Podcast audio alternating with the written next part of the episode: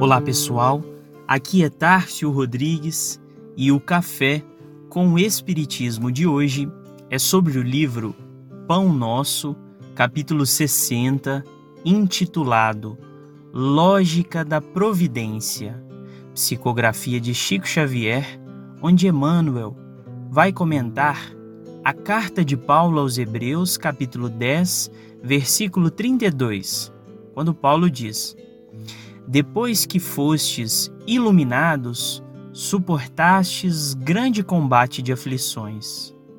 E nós compilamos alguns trechos do comentário de Emmanuel, onde ele nos diz: Os cultivadores da fé sincera costumam ser indicados no mundo à conta de grandes sofredores. Há mesmo quem afirme afastar-se deliberadamente dos círculos religiosos, temendo o contágio de padecimentos espirituais. O problema, contudo, abrange mais vasto círculo de esclarecimentos. A misericórdia que se manifesta na justiça de Deus transcende a compreensão humana. O Pai confere aos filhos ignorantes e transviados o direito às experiências mais fortes somente depois de serem iluminados. Só após aprenderem a ver com o Espírito Eterno é que a vida lhes oferece valores diferentes.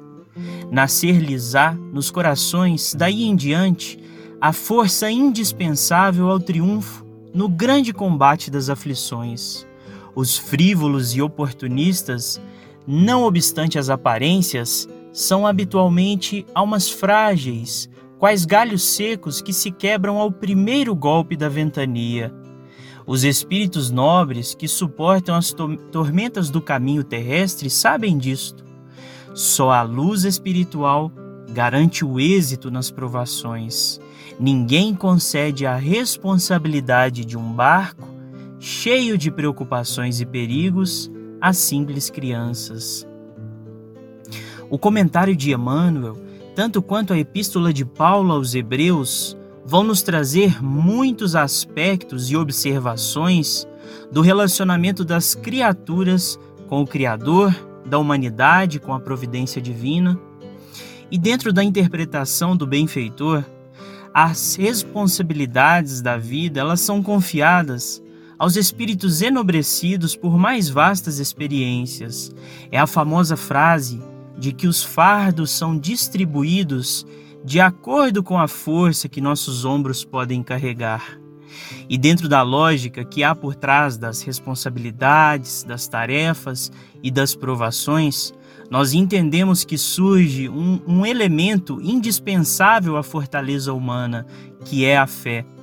Essa fé como a conquista dos mais adiantados, tanto quanto a confiança dos que vão à retaguarda, é o alicerce das grandes realizações humanas. O intercâmbio das culturas gregas e hebraicas aos tempos de Paulo trouxeram riqueza a esse sentido inato a todos os homens. No grego, nós temos a palavra pistes, indicando a fé como uma confiança e esperança no porvir. E no hebraico temos a palavra emuná, conjugando fé e fidelidade como as mesmas atitudes que se demonstram perante Deus e perante a vida. O encontro das duas culturas de nosso passado resulta na, união de confiança e fidelidade, confiança para lidar com o que não entendemos, com a esperança de que Deus nos guia os passos e fidelidade na demonstração do bem e do esclarecimento que já havemos alcançado com a nossa caminhada.